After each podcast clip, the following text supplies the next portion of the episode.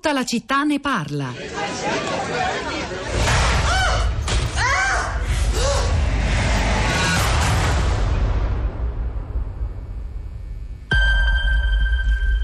Ciao. Come va? Ah, va. Che hai fatto? Sono caduta dalla bici. Voglio cambiare tutte le serrature, sopra e sotto. Devo dirvi una cosa. Una violenza. Sì, Dio mio. Che ti ha detto la polizia? Non ci sei andata. Beh, ordiniamo? L'ho colto sul fatto, si era nascosto tra i cespugli e osservava la sua casa. È riuscito a vederlo in faccia? No, aveva una maschera, una specie di passamontagna. Accompagnala tu. Certo, No, non si disturbi. Mi piace la tua felpa. Vai a sciare? se vuoi ti ci porto. Dovremmo stare ancora insieme. È colpa tua. Mi hai lasciato tu, Michelle. Tu mi hai picchiata. Devi entrare nei computer di tutti i dipendenti. È un reato molto grave. C'è un pazzo qui in giro. Ai pazzi sono abituata, è la mia specialità. La più pericolosa, Michelle, sei comunque tu.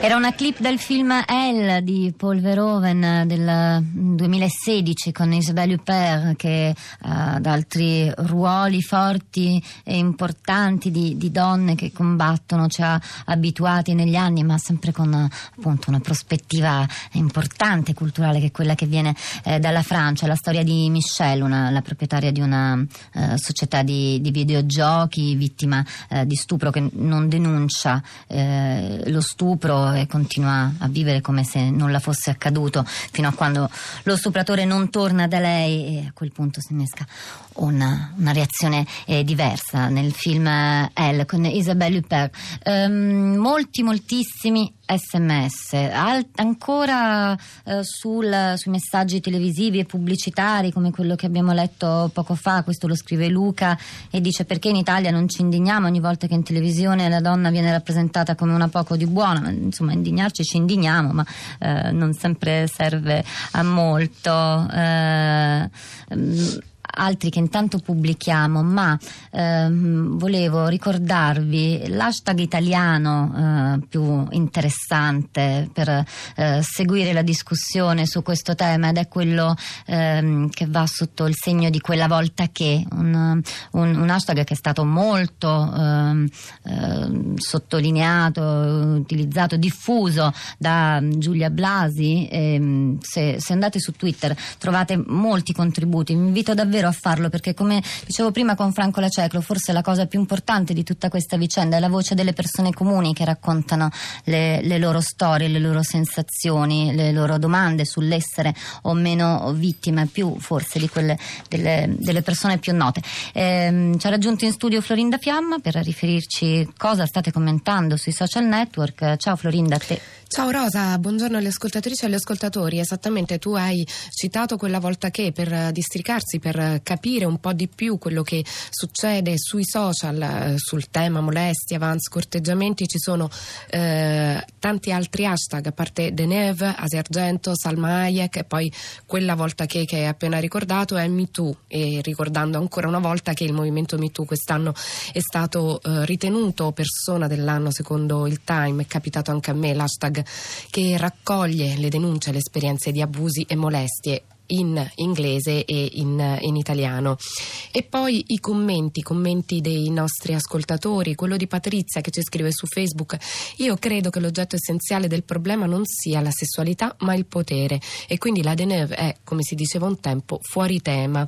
E invece Bruno quest- parla di una questione semantica riguardo all'appello firmato da Deneuve e le altre um, attrici francesi.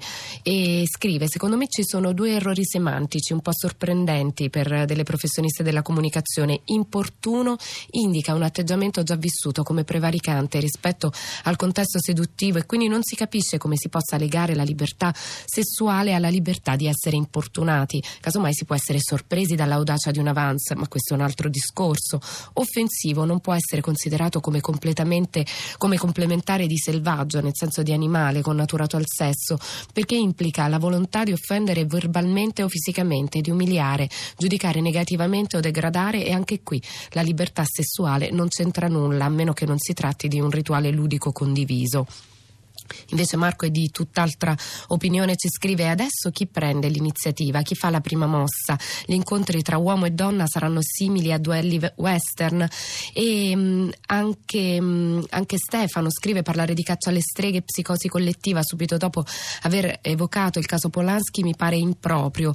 Polanski a quanto pare non commise stupro ma è reo confesso di sesso con una tredicenne.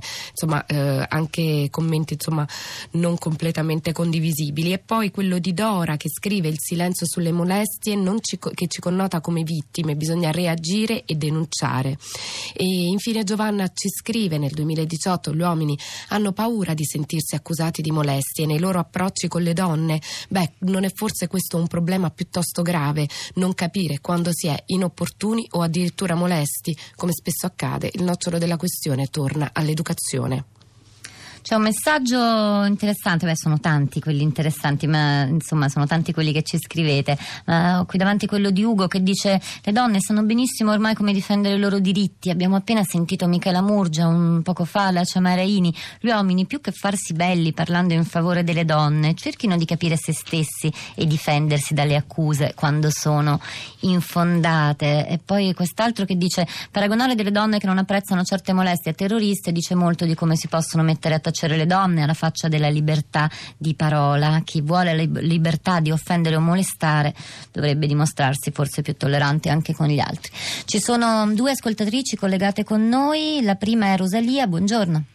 Buongiorno, eh, volevo, eh, cioè io ho mandato un sms mh, mm, per un episodio che mi è capitato molti anni fa ehm, per sottolineare il fatto che comunque le situazioni sono diverse e sono legate a delle persone, degli esseri umani, quindi non si può fare una regola generale per tutto, nel senso che è la donna che se non si fa vittima, eh, non si sente debole e riesce ad affrontare la situazione, deve saper distinguere perché se è un ricatto allora il ricatto va nella categoria dei ricatti di, tutti gli altri ricatti, anche economici, anche...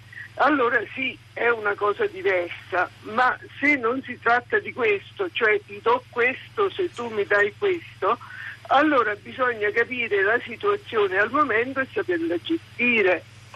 Eh, non, io volevo sottolineare il fatto, perché poi mi è capitato anche un'altra situazione in cui una persona, un dirigente da cui era andato, ha provato a esercitare del potere su di me. Eh, allora in, quest- in quel caso non ho sentito pietà per lui, ho sentito disgusto e ho detto questo è proprio una persona sporca, quindi ho, ho, aperto la porta e me ne sono andata. E ha subito delle conseguenze questo suo gesto, Rosalia? No, eh, io ero stata all'estero con una borsa di studio di due anni, tornata in Italia e volevo fare qualcosa perché all'epoca mm, non si rendeva conto di quello che uno aveva fatto, quindi lo Stato aveva speso dei soldi, mi sembrava giusto che rientrato in Italia io volessi mettere a frutto questa esperienza.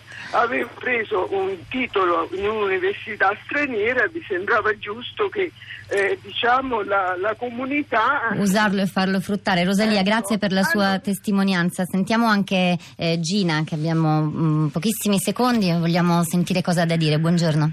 Buongiorno e grazie. Eh, io brevemente volevo solamente mh, rivendicare il diritto delle donne di rappresentarsi come meglio ritengono. Le donne ritengono che, ritengo che possono rappresentarsi eh, come delle vittime o come sfidanti al potere. Io personalmente preferisco questa seconda, però ritengo legittimo anche che altre donne preferiscono la prima o preferiscono altre rappresentazioni. E sicuramente in questa situazione di denuncia degli uomini che utilizzano il loro potere per ottenere dei favori sessuali dalle donne, la denuncia non può che venire da delle donne che poi si rappresentano come vittime. E io sottolineerei il valore sociale di questa denuncia. Grazie tanto... Gina, il valore sociale è, è, è, molto importante, anche le forze, le energie, le fragilità di ognuna sono importanti. C'è un sms, quello di Nando, dice tanti bei discorsi, tutti giusti e fatti da esperti, ma nessuno che ci ricordi che a educare e quindi a instaurare le differenze sono le madri. Aggiungo, sono anche i padri, anche loro hanno questa responsabilità. Rosa Polacco e Florinda Fiamma vi salutano da questi microfoni. Di là dal vetro ci sono Piero Pugliese in regia, Fiore Liborio alla parte tecnica, eh, Cristiana Castellotti alla cura, Cristina Faloci in redazione. Lasciamo la linea a Luigi Spinola per Radio Tremondo. Torniamo domattina alle 10 con tutta la città ne parla.